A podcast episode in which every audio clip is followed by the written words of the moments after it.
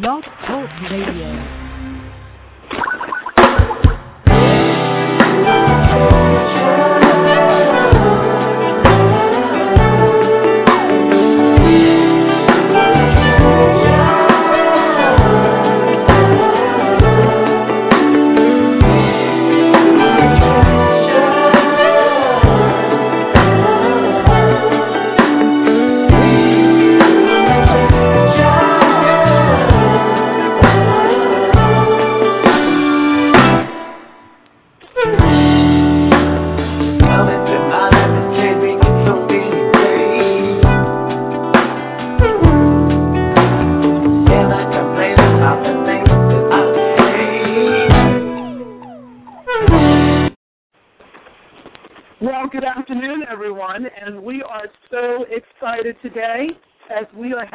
Amazing show. We're waiting for my co-host Jaee Logan to actually dial in, but while we do that, we're going to go on to a wonderful set of uh, pieces of news today. Uh, Jaee will be dialing in from Tokyo, which is amazing because we've done this show from Alaska, from France, from London, you know, so this is pretty exciting. So it's great to be back on Listen Give Live Radio with all of you today. You know, as we said, our co-host is still out in Japan, and he's uh, coming in live from Tokyo shortly. Today we have a very special guest, which is Nayla Moysidis of Writers Bloq, a unique service providing opportunities for newly published authors. So, you know, one of the things that's uh, been going on, as you all know, is that there's a lot of things circulating, uh, circulating right now about education, how do we improve it, um, things of that nature. And, you know, one, something that's recently uh, taken place over in Japan, which is from one of our uh, friends, uh, Mr. Jaee Logan himself. I believe he's having somewhat of technical difficulties. But we'll go ahead and share about that. This is this is the details from newsonjapan.com. And you know, here we have talked about that if a parent actually hits a child, it's considered wrong. You know, um, which you know some people agree with and some people disagree with. And back in you know early times here in the United States, it was really the time when teachers were actually allowed to discipline children as well in the Catholic schools. Um, I remember experiencing that myself. And it was called corporal punishment. Now, in Japan, that still goes on, all right? Now, sometimes we have to delineate between what corporal punishment is to each culture, to each country. And in this case, um, you know, there was a situation where kids had actually been hurt. They experienced being hurt or maimed in Japan. And about it, it is said that about 6,721 teachers across the, Japan have used corporal punishment in some way. Now, the problem is that some kids are actually getting hurt, which is not a good thing. Not a good thing. Oh, oh. Not a good thing at all. So we're trying to determine here if you know, do you consider that here a fair a fair assessment or a fair situation? You know, is it okay for children to be hit? Is that okay? I mean, really, when we look at this, we have to really take a look at does, you know, is it okay for children to be hit in the, in the classroom because a teacher deems it okay or not okay? And the reason why this situation came up in Japan is because recently one of the te- one of the teachers who was a coach to one of the students was apparently abusing the child, and the child committed suicide. So again, we have to look at is corporal punishment something that is fair or okay, you know, to use, you know, and um, this is something that there's no way for us to gauge if that is okay, you know. Um, so, and going on from there, one of the things that we would like to talk about further is beat audio. So just recently, as you know, it's been the craze over the summer, completely the craze over the summer, about the fact that Beats Audio has taken a higher share of the market. They actually have 51% of the market right now for Dr. Dre and his Beats partnership. And so recently, they want to take even more of the market. What they're intending to do is buy out their partner, HTC, and see what share of the market they can go into further because what they have actually done is found a new partner to work with. So that's just another area in our tech news. But you know, one of the things I want to know is I listened on Beat uh, Audio, and we've actually had Kevin Lee, one of the partners of Dr. Dre, on this on this show. And at that time, it was called Parents, Kids, Music, and we were talking about the music that kids and uh, parents listen to. So I guess that's very appropriate for what they're doing here together in partnership. But you know, what I do like about Beats Audio is that they have a tiered effect, which you can actually have, you know, just to hang out those earphones that are cushioned on the ear, which I kind of like myself. And they also have uh, different levels. Like you can, you know, you have that, and then you have the other ones that are used for music, and then the other ones I like. You know, let's say you're at home with your, you know, your family members, and you have children, and you kind of want to block out their noise for a while. You can use those to actually have the noise canceling effect as well. But they're also used in the studio. So that's you know one of the things that's kind of fun and knowing about that. Um, so you know that's one of the things that we are looking forward to. So you know without further ado, I do believe that we have our guest on. Good afternoon. Is that Nayla? Hi, Gail. How are you? Hi. How are you, Nayla? We are so happy I'm good. to have I'm you good. on the show here. I'm thrilled to be here. Thank you. Nayla, if you wouldn't mind, just so that we can hear you a little higher and our audience can 100% uh, get all the information that you are about to, you know, share with us, um, is it possible for you to uh, lift up your volume where you are? Sure. Let me try this a little bit. Do you hear me any better now? Yes, it's great. Thank you so much. So welcome to the show, Nayla. Thank you. Okay, and you know, for our audience members who would like to ask Nayla any questions, please feel free to dial into 661 244 9800 and press 1 to be added to the audience queue. Now, on with the show. Nayla, we're so glad to have you here. Would you start by sharing with our audience what is Writers Bloq? But don't tell too much so that we can tell our audience more more information as you go along. But what is Writers Bloq exactly? Sure, sure. So I was actually a writing student at Columbia University. They have an incredible writing program. I was having a really wonderful experience. And I decided to write my first novel. And I realized very quickly that writing the novel was only about a fourth of the challenge. When I tried to publish it, I think I wrote about 95 different individualized query letters. I sent them out. I waited three months. I didn't hear back. I think over the course of the next six months, I received three completely unpersonalized rejection letters and nothing from everyone else. Wow. That's a little bit of the backstory.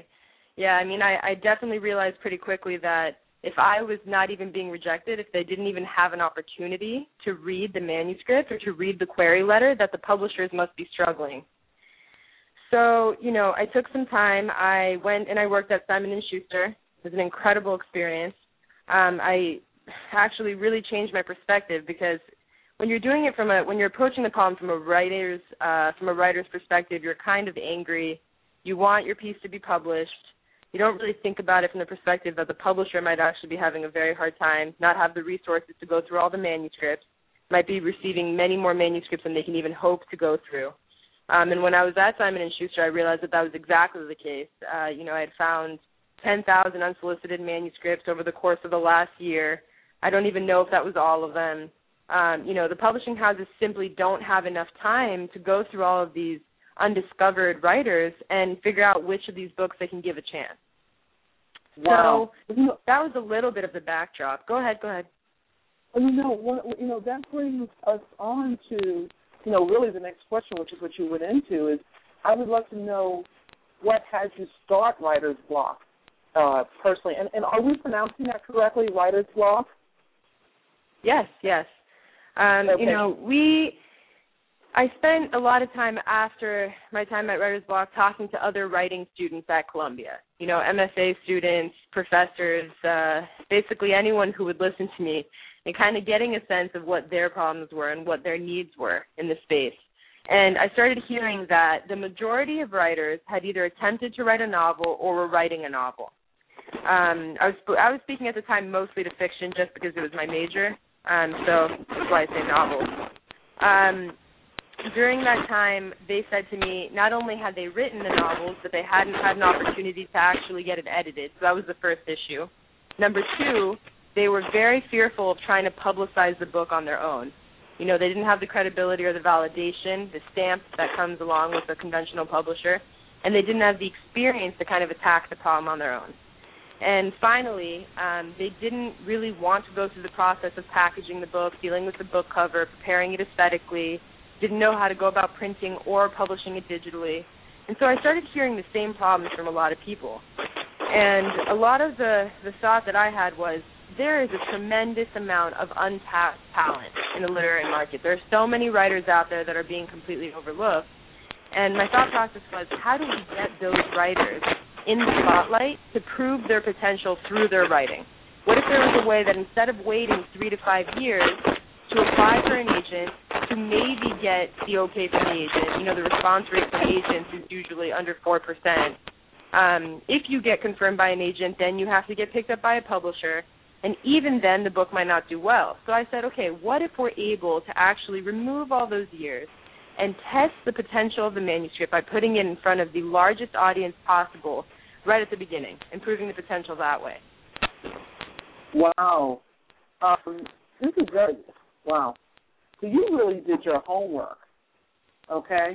It You was a, really a lot of homework in there, yes. You know, um, I have to say this to the audience.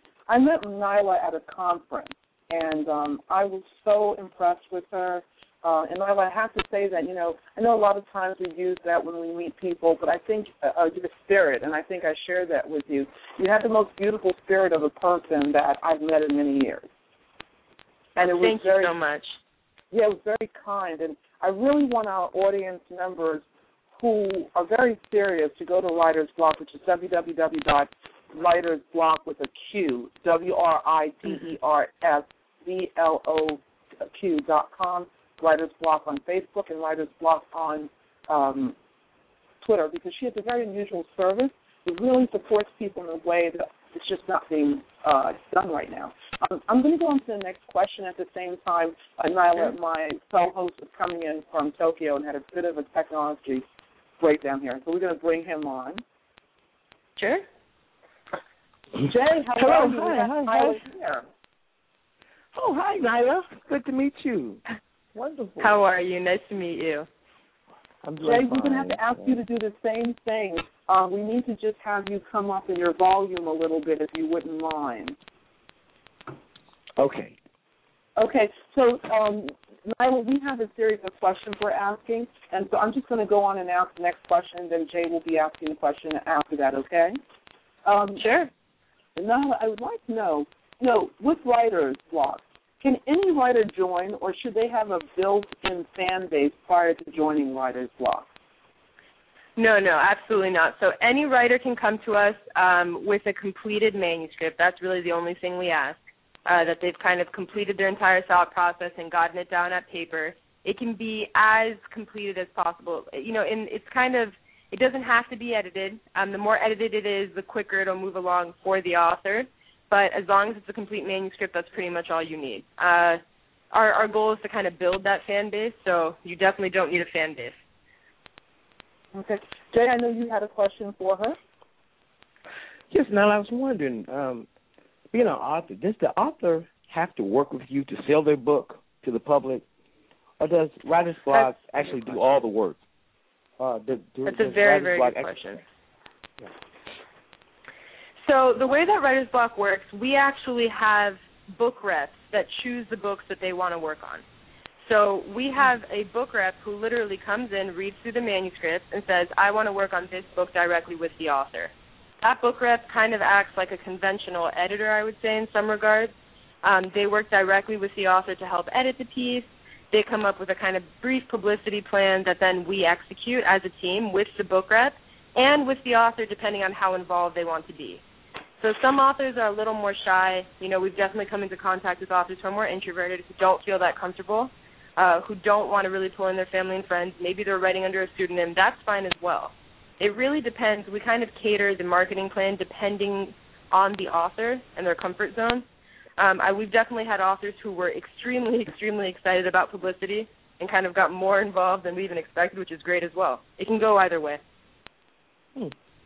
Interesting. interesting, very interesting. You know, I heard you, Nayla. This was not part of our questioning, but I heard you say book reps. So um, we'll mm-hmm. ask you a little bit later about that. You know, Nayla, people think all writing is the same. Would you, you know, and and with today's internet and everything, people think that you know, being a reporter, being a blogger, and everything is the same. Would you please explain to our audience, let's say a blogger for the New York Times, and I do mean a blogger, not a reporter, a blogger for the New York sure. Times or Huffington Post wrote a long article or blog, which could be the size mm-hmm. of a book, versus what Writers Bloq constitutes a book for download. Would you explain the difference? Sure. Because a lot of people don't realize the difference. Yeah, so I mean, we would even work with bloggers, so I can't claim for us there is not an enormous difference in what we're willing to publish. We're looking at nonfiction, we're looking at fiction, we're looking at collections of blog pieces. Um, you know, we're even working right now with an author who's trying to put a collection together of her own uh, kind of short essays. Um, really, in the conventional publishing market, it's kind of divided by nonfiction, fiction, um, and poetry, and within those three genres, you have other breakdowns. Obviously, the books that tend to sell the best are either memoir, uh, biographical pieces that are nonfiction, or fantasy, romance, or sci-fi novels in the fiction category. Um, you know, for us, we actually have an added advantage because Writers Bloq only is publishing these books digitally, and that is a very, very big difference what we're doing our goal is really just to be the first step in publication. We believe that we can create additional opportunity than what an author can achieve on their own publishing their book. And our goal is to use that digital publication to prove the potential of the piece to then create additional opportunities. So in the long run, we hope that we're able to publish a book and gather enough of a fan base that then a conventional publisher will come in, pick up the book, and maybe offer that author a print deal if the author wants to take it. So we really do view ourselves as a as a book accelerator, that first step in publication. I don't think that we're a conventional publisher in many regards, but we really do see the value add of a conventional publisher if an author would like to work with them in the long run. Got it. Now I have a, a, good question. I was I was wondering in today's market, um, what do you think is missing today in publishing? That's a great question. Um, so if you look at the music industry, I think the music industry is a good example because 10 years ago, Napster had caused, you know, a tremendous amount of problems. Um, but today, Spotify is such a popular model because music automatically conformed. They said, you know what, we can't keep fighting it. People are going to be downloading music illegally. So we might as well just offer them a portal where by incentive instead of by stick, you know, they want to work with us. So instead of punishing them for breaking the rule, why don't we incentivize them to actually download the music and pay? So, you know, that's kind of how those models took off, like Spotify, um, Pandora. You know, in the publishing industry, I think the real issue that we're facing is that people don't people are feeling a little bit slower to conform. They don't really want to shift. So what we're seeing is a much slower move into that kind of uh, I mean, I think this is where the problem is kind of of taking off. Um, you know, specifically, you're seeing publishers who want to publish books and they want to say, okay, we're going to go digital. But I think a lot of things are missing from conventional publishing. For example, you know, music. When a new song or new album is coming out by a big name musician or by a rapper or by, you know, an R&B musician, they prepare for months. They have an entire publicity plan. The majority of the funds go into publicity, not into production. You know, the production is coming out of the musician side. And what ends up happening, they focus on the publicity to make sure the sales actually match the production needs. In most cases, I think now even music loses a lot of money, um, but not as much as publishing. I mean, the publishing model, you have the majority of books that a publishing house is publishing is losing money for the house, and you have one to ten, you know, depending on uh, how big the house is, that are these huge novels, the Harry Potters, the Fifty Shades of Grey that are actually making up all the losses. So, I mean, I largely believe that the model that's missing right now in conventional publishing is the ability to understand that we have to adopt more of a publicity plan. You know, there are niche markets, so maybe books that you have that aren't selling as well, the mid-range books in particular, have large audiences that the publishers are just not aware of or are not tapping into. Um, you know, I think now publishing houses are starting to see those changes. They're either merging or they're hiring like larger publicity firms or larger publicity teams. I think that publicity needs to go hand in hand with the editing and the production of the book, which a lot of authors don't want to hear because they want to believe that you know it's just a writing process, and if you put a book that's really strong out there, it'll take off. But it's just not the case today. Too much well, content, an oversaturated market. Well, Nayla, all I can say is I, I, I ha, you know, we're not we're, we're trying to keep this, you know, concise for you. I have to ask you this because, as Jaee will tell you, he's a producer, and we, I, we've all oh, I've worked on the business side of the music industry for many years, as well as film, television, everything else. And you seem to have a good understanding of the music industry. Just as a side question, have you been involved in that industry? So actually, I have never been involved with music. I've been involved with film. Um, I had worked at Film London on just different on film sets, and I realized the way software was happening on the film crew sets. Um, you know, film is another interesting genre because you have movies like horror movies that have very very low budget that are creating you know in really really large amounts of revenue and then you have these huge big budget movies that are costing so much money i mean i think for a lot of the arts it's actually pretty similar so my background i think uh definitely experimented in film for a while before i realized the similarities between film and music and writing and publishing Wow. Well, we definitely, if you come on at a later time, we'd love to see, uh, hear more about that and your experience there. And I'm, I'm going to go on to the next question here, which is, you know, uh, we I saw something on Twitter that you had that was pretty interesting. And my 14 year old niece works in the library because she she loves writing, right? And she, uh, people have questioned whether she's a child from People's Even to New Yorker magazine. And she, in sure. on Twitter, you talk about um, are the days gone of young people and books. I definitely that's right. something that I talk all the time about. We want to know your thoughts on that. I think a lot of people now are debating and they keep putting uh books, print books and ebooks at odds with each other, you know, and they believe that it's one or the other. I don't think that's the way that it's going to go. I'd like to believe. I mean, I think print books are obviously less convenient. Um, they're not as easy. At the end of the day, we're all living in New York. a lot of writers living in New York right now. You know, me and my friends are living in New York, and you end up in a situation where your entire apartment is filled with books, and your apartment is the size of a box. So ebooks have some added convenience in that they all just fill up an iPad, you know, or they fill up a Kindle. Now, on the other hand, a lot of us really enjoy books for their sentimental value, or just enjoy reading from a book, or the paper book, the experience that you have, the smell of a book when you pick it up, and you know it's been in the library for decades.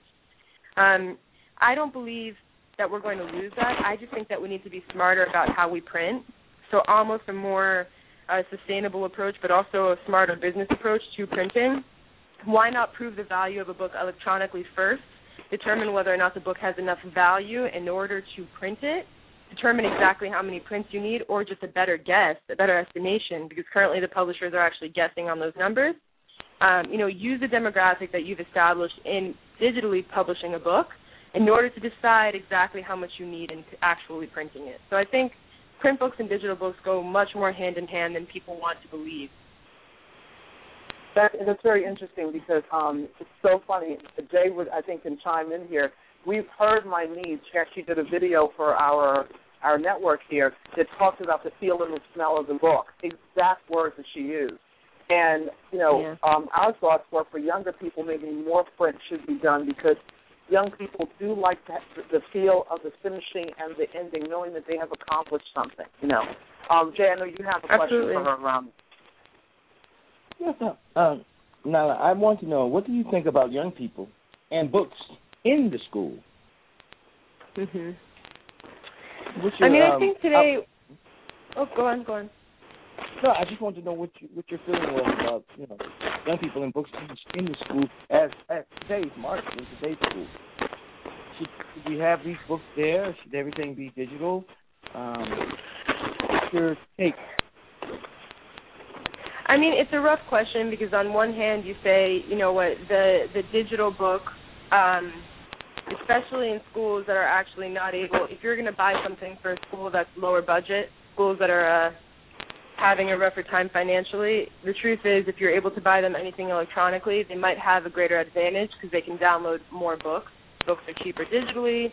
They're able to consume more content, uh, which should lead to a greater education. I mean, I think that there is a balance between the two. I think that um, I, I do believe that in the schools it's going to start becoming all digital. It's just it's going to be easier for students instead of having to carry backpacks and have back problems. They're going to be largely digital. I already see my uh, nephews and nieces already playing with that. They're constantly on iPads.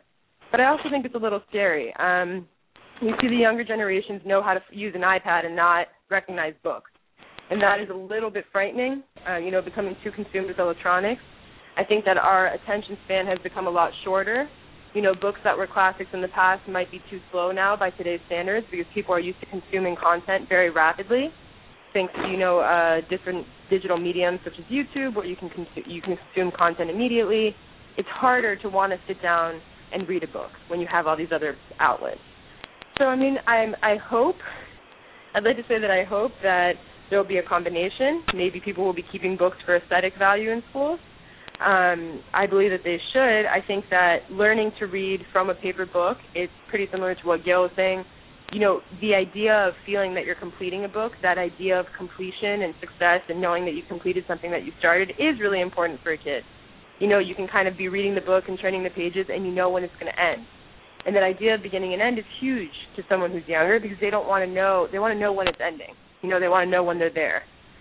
So, I mean, I believe that maybe we should be teaching kids off of paper books just so that they can get that satisfaction of reading a book. And once it's become habit, they'll be transitioning into electronic books, which is easier. So again, I believe it's probably a marriage of the two. Oh wow! I mean, oh. It, it, I, I'm laughing, Nayla, because uh, Jaee and I have this conversation all the time, and it's like you, we are, we, we agree so much with you.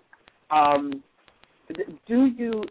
Oh, wow, I just can't believe what you said because I do believe that there's. It is a little scary when kids are almost they can become ADD from just being on electronic, you know, and, yeah. and that's a very big concern. You know, one of the things I'd like to ask you is does Writers Bloq um, publish books for young people? Sure. So uh, predominantly right now we're going to be releasing about 50 books in the next year. Um, most of those books are actually young adult. Um, we have a couple children's books that we're toying with. I'm a little bit nervous about going children's books digitally, but now we're actually talking to a pretty big name publisher, um, which we can't disclose quite yet who, but about partnering up. So if we receive the book that we think does well, or we publish a book that does well, then they would be interested in picking it up for a print deal. So already that kind of union is forming. Um, so we're definitely toying with the idea. I think young adult is much more popular digitally than children's books because of the fact that I said, you know, kids usually want to hold the book and kind of experience illustrations in their hands. But that's not to say that you can't use the digital medium in order to determine which children's books to pass on, which to print. Hmm. Um, wondering if you if you, if you do what is if you uh, if you know do publish books for young people, what is the criteria mm-hmm. for young people to, to submit you know, submit their work to your site. And if you do not, where can they go submit their work? So we don't actually ever choose. So every manuscript that comes through to us, we don't determine whether mm-hmm. or not we're publishing it. A book rep that we have hired just has to enjoy that book. So we don't think that we're authorities on what what's a good book and what's not. I think it's very difficult to determine uh, what's going to take off in the market and who the audience is. I mean, I think every book has an audience. It's much more a question of finding the right person to help you promote and kind of get that book out there. That's kind of how we envision ourselves. So, you know, children's books, young adult books, I think they differentiate themselves from other books because they largely push a moral. You know, a lot of books do, but when you get into more literary fiction, the moral is a little more hidden or subtle, or sometimes doesn't exist at all. It's just telling a story. The young adult and children's books tend to be extremely strong morals, strong emotions, strong protagonists. Um, we for us we don't determine whether we think a, a book is good or not. We just see whether or not a book rep wants to represent it, and as long as someone wants to represent it, then you're in. Interesting. You know, um, I just had Jaee. I just had one quick question before I go into this other question with Nayla. Nayla, you know, um, you talked about young people. When we're talk, I think what Jaee and I are kind of uh, alluding to is I know that we talked about young adults. We're actually talking about young teens, anywhere between 12 and 16. Do you think their books mm-hmm. too, like you know, as long as the book rep likes it? Absolutely. I mean, the thing is, ironically today, you know, the teens between 12 and 15 are more able to use an iPad and an iPhone to download that content than, you know, the community between 50 and 60. So you end up with a larger demographic. These kids have grown up on technology. So we definitely we we don't have an age that we uh we represent all books, all genres, all ages. You know, it's more about finding someone who's enjoying that story well enough, you know, enough that they basically want to represent it. Wow. Well, one of the questions I had is, we know you had a Kickstarter campaign, and you were really successful. Mm-hmm. I'm just going to put it out there. I'm going to be a little uh, slang here for a minute. We're going to say you kicked butt. Uh, would you share with our audience the success of this, and and and give them a little bird's eye view of some details and how they can do what you did to have the same success? Sure. You know, Kickstarter. Um, Kickstarter has become a part of popular culture, at least in the technology area. People have decided they want to go after a project, they use Kickstarter, and they achieve their goals. The issue is that there is a lot of work happening behind the scenes, I think, that people aren't really aware of. We launched a Kickstarter campaign to raise $15,000 to do a book tour um, with mostly a literary tour with eight of our authors from our site um, to kind of just take them around to different cities in the Northeast. It was an incredible experience. Um, but it was also a tremendous amount of work, you know, in order to actually get enough publicity, because you have to think to yourself, the amount of content that's on the internet, you have to say, how would I stumble upon a Kickstarter project? It either has to be referred to you by a friend, or you have to accidentally stumble upon it, which is very rare, or you have to be on Kickstarter looking for it, which is even rarer, or there has to be a significant amount of publicity behind it. So you have to be contacting bloggers and press constantly and making sure it gets in front of the right audience. And ironically, that's largely what we do at Writers Bloq to get these books recognized as well.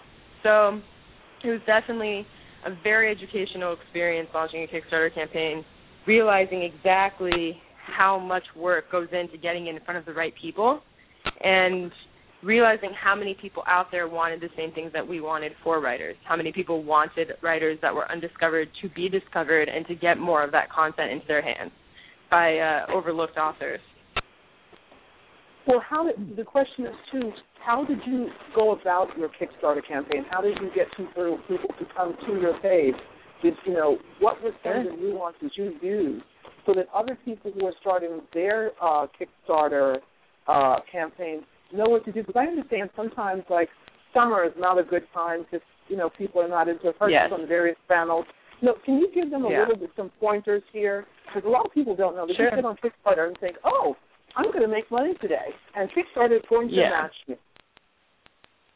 So, I mean, I think a couple main things about Kickstarter tips that I would say make your goal low. Um, I even think that our goal was too high because the truth is, Kickstarter, you only get the money if you raise the full amount. But what people don't realize is it's actually advantageous to have your goal lower because if you surpass your goal, if we had made it for five thousand and we had surpassed our goal three hundred percent, it would have been higher on Kickstarter's radar and they would have even promoted it more because they are not gauging the success of your project by the amount that you raise, but by the percentage that you raise. Because it's literally you saying to them, this is how much we thought we would raise, and this is how much better we are than we thought. So that's one really big one.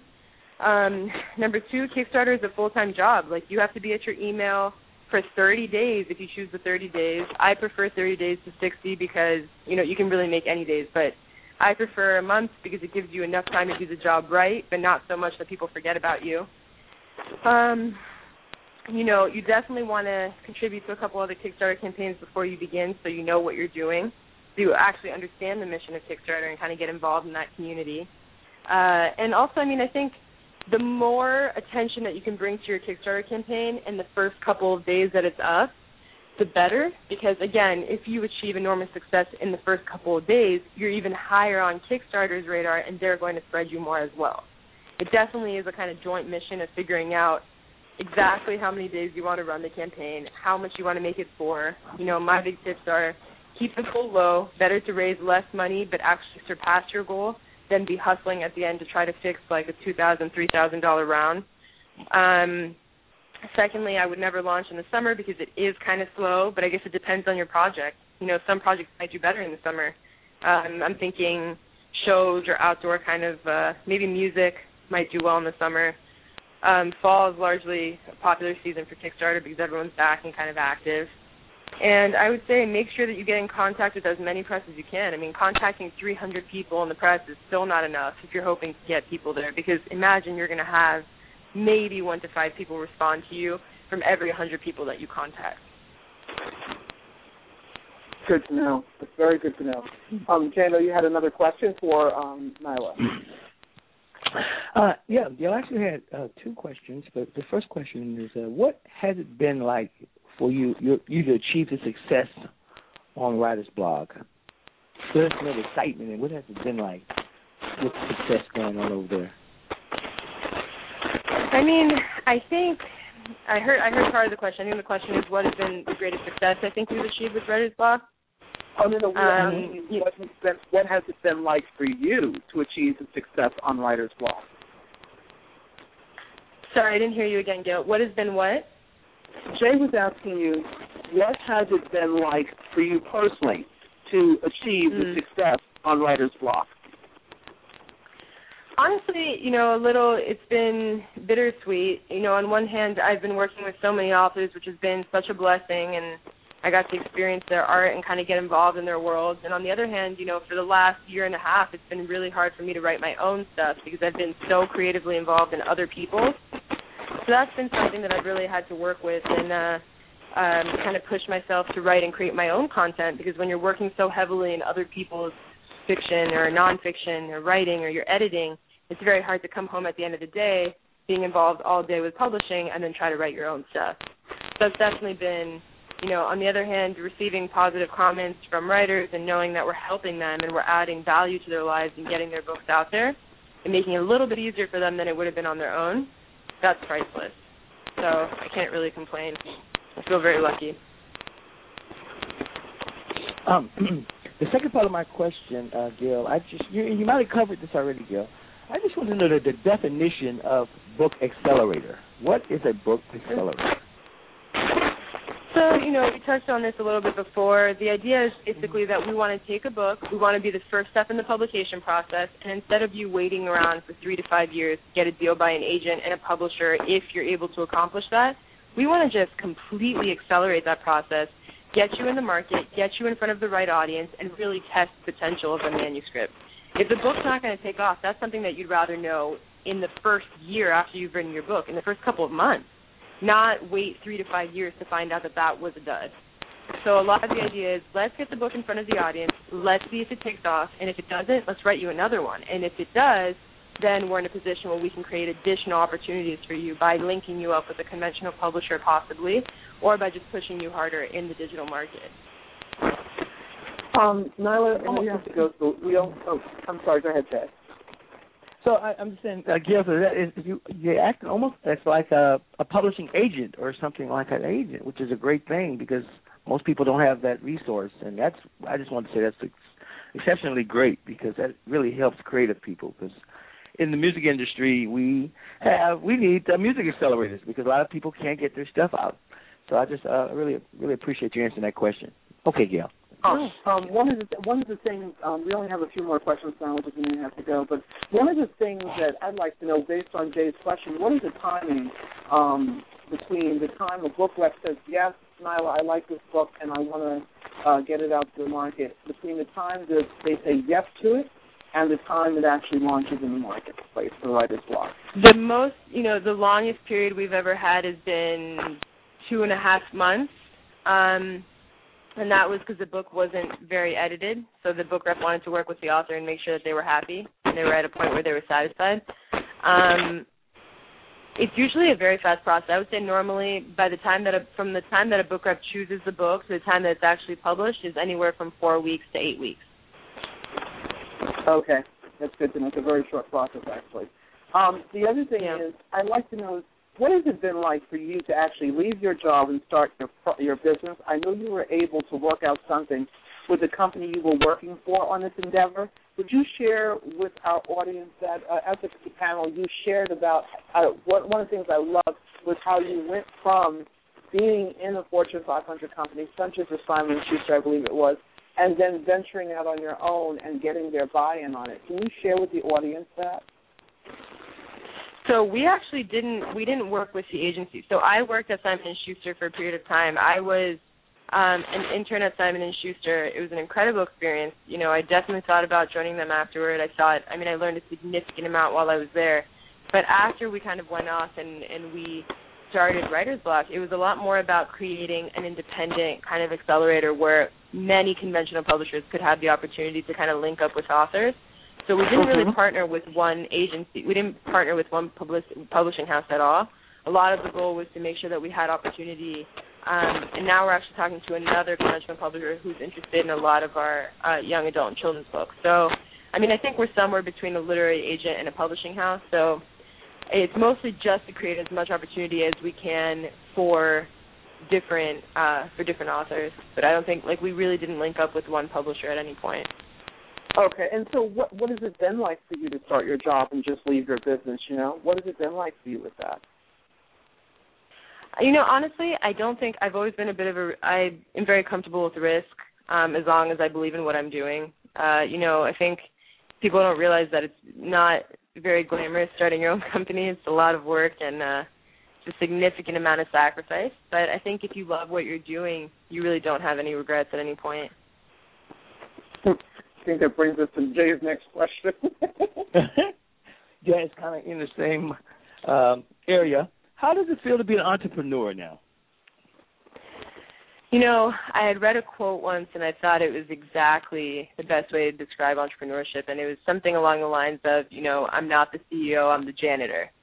And that's really how it feels. You know, I think if you start your own company, you are doing everything in that company and that means you are cleaning things up and you are getting yelled at and you're also getting every so often some praise, but very rarely the majority of the time you're hearing a lot of constructive criticism, um, a lot of criticism that's not even constructive, uh, and you kind of learn how to wade through those waters and how to decide which uh, which piece of advice to take and which to ignore. You know, you have to just be true to your mission.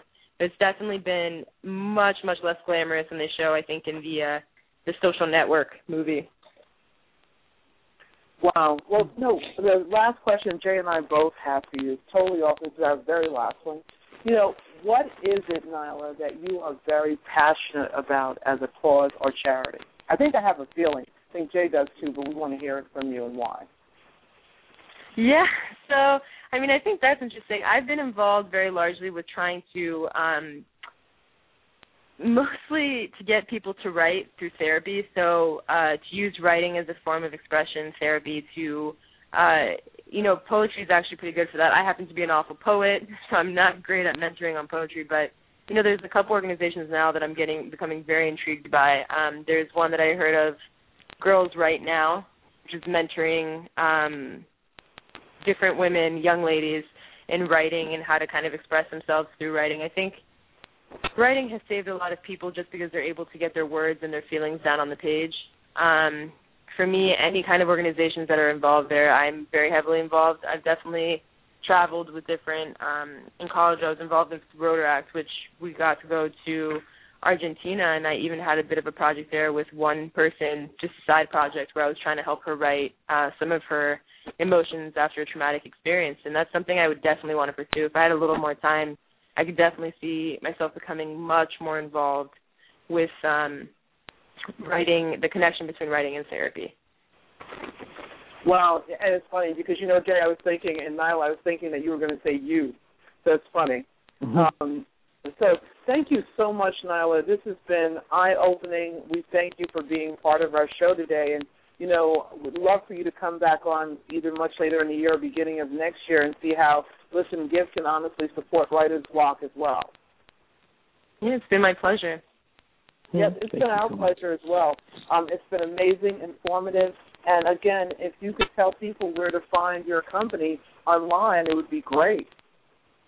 Yeah, so just check us out at writersbloq.com with a Q. So it's just writers, W R I T E R S bloq.com. My email address and everything is on there, so they can contact me directly. And then my other question for you is, how can uh, will you be at a panel or anything like that if people in the New York City area or California or any place can come in and see you? Not in the near future, but if they follow me on Twitter, which is just N A Y I A I S M S, that's the best way to find me. It's Naya Isms. Okay. So just Naya and Isms. Okay, can you say that one more time so our audience will get that one? Sure. So it's Naya, N A Y I A, and then isms. So like things that Naya would say. Naya isms. No, no problem. All right, thank you so much, Nayla, and it's been uh, just amazing talking with you today. Thank you. It's been a pleasure. Have a good one. You Thank too. you. So Jaee, I mean that was really what you call a really great interview, wouldn't you say, sir? Yes, it was. It was was and very informative. It, it and- was really, really. Jaee, now come on, we have to get you up over there in Tokyo. You know, uh, audience members, you know, we have to thank Jaee for being on because it's very late right now in Tokyo. So Yes, I had a uh, little, I had a little technical problem. I apologize to to all all the listeners, but uh, you know, technology. Even though I'm in the greatest technology country there is, still they have little glitches. Well, you know, Jaee, one of the things we, we we had to go ahead and talk about some of the things early on, but really would love to talk about, you know, before we close out, Bing for schools launches with Allure. You know, the new it's a very interesting thing that if Bing is used enough in the schools, it'll get uh, help them to rack up points for the Microsoft tablet by way of CNET, the new uh, which uh, applies to us by. What do you think about that? Well, I think it's great that Microsoft is providing an opportunity for these schools and these kids to get their hand on a free service. It kind of makes, yeah, I kind of want to go back to school. No, I mean, I want, I love to have. A I want to too because tablet. you know I you know I want that I want that tablet. I especially want you know uh the Lenovo tablet. I just saw it. You know, uh, unfortunately the one that I want is close to two thousand dollars. So if they'd be more than happy. I'll rack up some points towards that one, Jaee. I, this technology is just wonderful, and Microsoft they just never cease to amaze me. You know, I mean, I remember a couple of shows back we had this guy from Microsoft, and they're just really, really trying to help uh, educate America and, and get these kids on the ball. And it's just wonderful that Bill Gates have these programs to help um, these children. Um, I can't say enough. Well, maybe uh, well maybe we should we should ask you know uh, Bill and Melinda Gates. We're out there asking you. We'd love to have you come and be in support of our show because we really like what you're doing. Would you say that, Jaee? I really do, and uh, we will. We, we should definitely invite him on, and uh, we really like what he's doing. It's really helping to educate and get these kids up to speed, and we America needs that. You know, it's it's, it's a good it's a good thing. You know, with all the other things going on, this is a bright spot. You know, bright spot It, in America. it absolutely is. You know, Nayla was amazing because you know, you know my attitude. She hit the nail on the head. As someone in publishing, to hear her say that, and then as you know, Zaria just did that video about the writing. I, I, I'm just flabbergasted by it. It, right, right. you know that well you know how I feel about um the fact that I think both traditional and non traditional should be integrated because students who start out on computers they have no patience, no respect for adults. They are just everything they want their way. And because other, their parents are young, they see nothing wrong with that. Which you know, generally nothing would be wrong with that, Jaee. Generally, Right. nothing would be wrong with that. But you know, like she said, I mean, this is coming from. Uh, she's very young herself, so to say that this was scary for her, that's concerning. Right. Right. That is that is quite- you know she's very young. So to say that she's concerned about students and you know technology taking over too much, and she's saying that's scary, and in the context of what she said that was scary, that sends a shocking wave to me as well. You know what I mean? uh huh. You know, any thought? Any, any, do you have any thoughts on that one, Jaee? Yeah, I mean that's it's very. I mean, she, took a she took a leap of faith and uh, to be young and in today's uh, with all this technology and all the stuff out here that's free for her to take that chance is uh, is amazing. Uh, one thing I, I didn't get a chance to ask, and I would I would like to know what your thoughts are. With all the new reading tools, Gail, like you know, you, right now you don't have to read. You can have a computer read to you, or you can use speech programs, a recognition programs, and you can talk and the computer types for you. Is this a, I mean, for people that are impaired, it's probably a good thing. But is this good for our kids in education? You know, exactly. you have the book. Exactly. That's the question I was just posing to you, Jaee. Like what she said, you know, that part that she said about it being very scary. That the, te- technology can do that for our kids rather than our kids reading to them. If you remember, one of the things Zaria wrote for Listen Give was, you know, this is very concerning. Um, she said that can you take a nook and read it to a kid, a bedtime story. You know, think about right. it. You have a you have your daughter Jelena. I have three nieces. I'm sitting there, and you're sitting there reading and saying, "Oh, Jelena, this is you know, let's say they're three again, and they're reading a tablet to them. Oh yes, Daddy, I love the pages. They can't, you know, you can't turn the pages on a tablet. right. Yeah, let's try. Let's try to turn the pages. Let's go get about twenty tablets and try to turn it. You know. So I think, you know, right. for me, I think it's very important that our books stay in print. When you go to a library, the wonders of those books around you. You know, what we're trying to t- tell people and tell kids now, if you think about it, she talked about the heavy backpack. You know, you're talking about speech therapy right now. The heavy backpack, so what? You know, I, the best way for me to sum this up, the movie The Internship. You got to go see it. It's where Vince Vaughn and Owen say, to the students standing on a building. They said you can't, and they were overlooking the beauty of the, the Golden Gate Bridge in San Francisco. They said you can't Google that. You couldn't Google that view from where they were. Wow. So why not have kids have a little bit of work to take to school and they've got to lift their books? By them lifting it, they realize the work they're creating. That's why kids, you heard um, even, um, I would say this, same thing as Zaria said, the feel of the book, the, the accomplishment of knowing it's finished from beginning to the end. Swiping through a couple of pages on the, on the iPad, I'm sorry, you don't get the sense that you finished it. I go back and forget where I put my hand at. Right. It's right. It's like uh, feeling the pain, you know. Right. I have a I have a bit of a scenario to share with you, Gail. You might get a kick out of this. Okay, Jelena, my daughter, um, last year she lost her book so uh, we went um, and uh, to the school today. Uh, well, I didn't go, but um, her auntie. They went to the school to enroll her, and they said, "Well, where's the book?" so the book the book cost sixty dollars. Um, so my auntie said, "Well, Jelena, you know, I'm not going to pay you sixty dollars, you know," and she had just got an allowance seventy dollars. So basically, Jelena, you're going to have to be responsible for this book because you lost it and you misplaced it.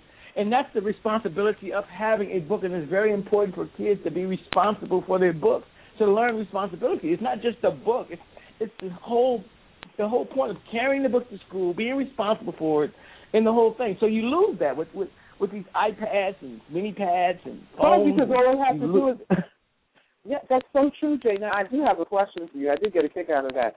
Um, so she had to be responsible. I don't want to know why did she have to pay for a book for school anyway? Well, um, they give you the book, and uh, parents. Well, the parents really have to pay for it. If they say if you lose the book, you, you know, the since our economy, and we can't afford these books anymore in our schools. The schools can't afford to replace books anymore because there's no money. The monies are gone, and so basically, you know, if you lose something, you got to be responsible for it. So she has to, uh, re, you know. Well, do you remember what we talked about there some some time back when we spoke about the fact that there was a mother who gave her son a phone and virtually the you remember all the rules she had for the phone, for the iPhone? I'm so agreement with that. What it really came down to is if you lose it, lose it is ours. If you lose it, you get no other. And either way it turns around, it's ours until you can grow up and get a job and get your own. You know, and, and right. I have to say, you know, I have to say this. Some parents, depending on economic level, just don't like what we're saying. If you're wealthy, you know, Warren Buffett, he taught his children the value of a dollar and they and a responsibility around it. So someone like Warren Buffett can do that. You, uh, uh, you know, I'm speaking to all of you parents. You can do it on any level. Children have to learn the value because, you know, to the wealthy parents out there, you don't teach them the value of the dollar and to work for it. They lose something, they have to work for it and not give it to them again. What they will do is the money you leave them, they will also squander it, not manage it properly. Right. You know, these are things that we don't realize. We think, oh, I'm, and you know, when it, I was laughing the other day when I hear uh, kids, uh, even parents who are the age of us, from anywhere from 25 to 45. Oh, my mother was so mean. She abused me. She spanked me. Oh, please, did you turn out okay? Did you do very well? Yes. You're not abused. Please. Nowhere near abused. You know, so these are things I look at. I, I find them interesting. You know, there's a difference from being abused. Some people were spanked with a belt. I know people are not going to like what I'm about to say. Sometimes some of these kids need it.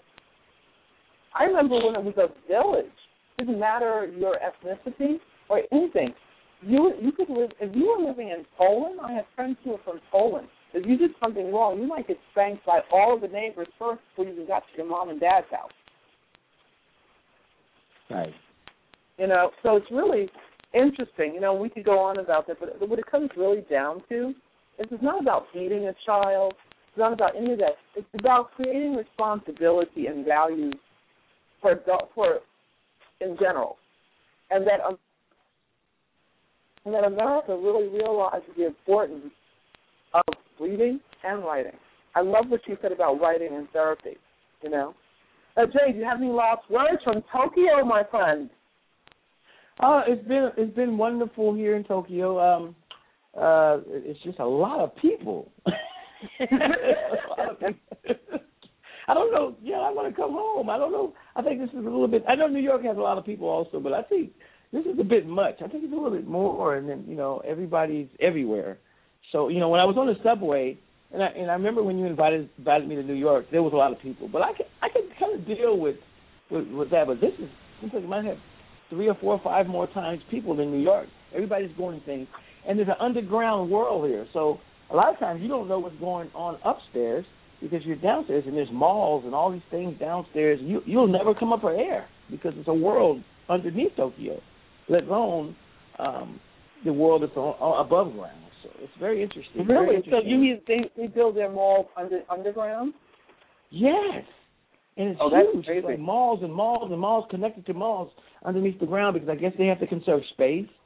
So they have they have the upper world and then they have the underworld and, and it's just it's open all day. It's just incredible. I just un- I Um, understand also that in Tokyo that there's no seats on the um train. I don't know if I could deal with that one. No, you you know you're not going to sit down too much. Um, well, some it depends. You know, the the, the subway is, is is huge. It's called the metro metro, and it's, it's so it's just so it's so confusing because they have subways on top of subways, and it's just it's incredible. I mean, they have different level, at least ten different lines, ten or twelve different lines, and in different parts of of town. It's incredible too because they right now I'm in uh, Shinjuku. That's where I'm at right now. But that's a whole city by itself. It's almost like the city is a whole state. The city of Tokyo is like the whole state, the whole state opposed to a city because you got these little sections that are cities within cities which uh, is pretty incredible. And um, and they use they, they use the public transit is incredible because you do not want to ride in a taxi here, opposed to New York. You know the taxi drivers are a little bit you know more fair. Here they will take you around and you'll go on a scenic tour and you wouldn't even know it. you don't know it. Well, I, I tell you, I tell you, I, it's I, I get what you're saying. Well, on that note, Jaee, we are at the end of the show, and this has been an amazing, amazing show. Um, I'm very excited. We haven't been on in a while, and um, we're back, guys. We are absolutely back. So, if you're also interested in Bing for schools, uh, it's www.bing.com forward slash schools forward slash. And thank you so, so much, Jaee. And uh, Jaee, will we, where will you be next week when we uh, coming on the radio? Can you share that with our audience? Um, hopefully, I'll, I will be in Osaka. Uh, I think I might be there, and if I if I'm not, I will be back in Nagoya. So either be Osaka or Nagoya. And uh, and arigato, domo arigato to you, Gail, from Tokyo. no problem. and, and Jaee, when do you come back to the States? I'll be back in October. Oh, wow. We thought you were coming back to see us at the end of August, sir. Well, uh, it, it kind of uh, it, we got uh, they kind of liking us out here, so they gave us some uh, extra extra some extra dates that were unexpected. Do you, you think you, do you think you'll be coming back home at all? You know, uh, audience who may not see Jaee, I have a funny feeling he may leave us and stay in Japan. Oh no no I, I can't wait. I love I love the USA. I can't wait to get home. I'm gonna hightail yeah I'm gonna hightail out of here. well, was that uh, Japan? Yeah, on the next I, I plane. Japan. Next, I'm on the next plane, plane home. As soon as I can get, as soon as I can get released from, uh, get released. Well, you know, we want to make one announcement for Jaee Logan, and that is, as we play the music going out, we want you all to know this is from Jaee Logan and his band Patent Leather. And please go check out Patent Leather. Where, Jaee? Uh, Patent Leather, leather at loungerenown.com or even you can even go to YouTube and make a search for Patent Leather. That's P A T T O N L E A T H A. Okay, and we're going to leave out with uh, treasure. I think, and I guess Jaee will be considered Japanese treasure. Have a great day, right. Jaee. Take care. Thank you.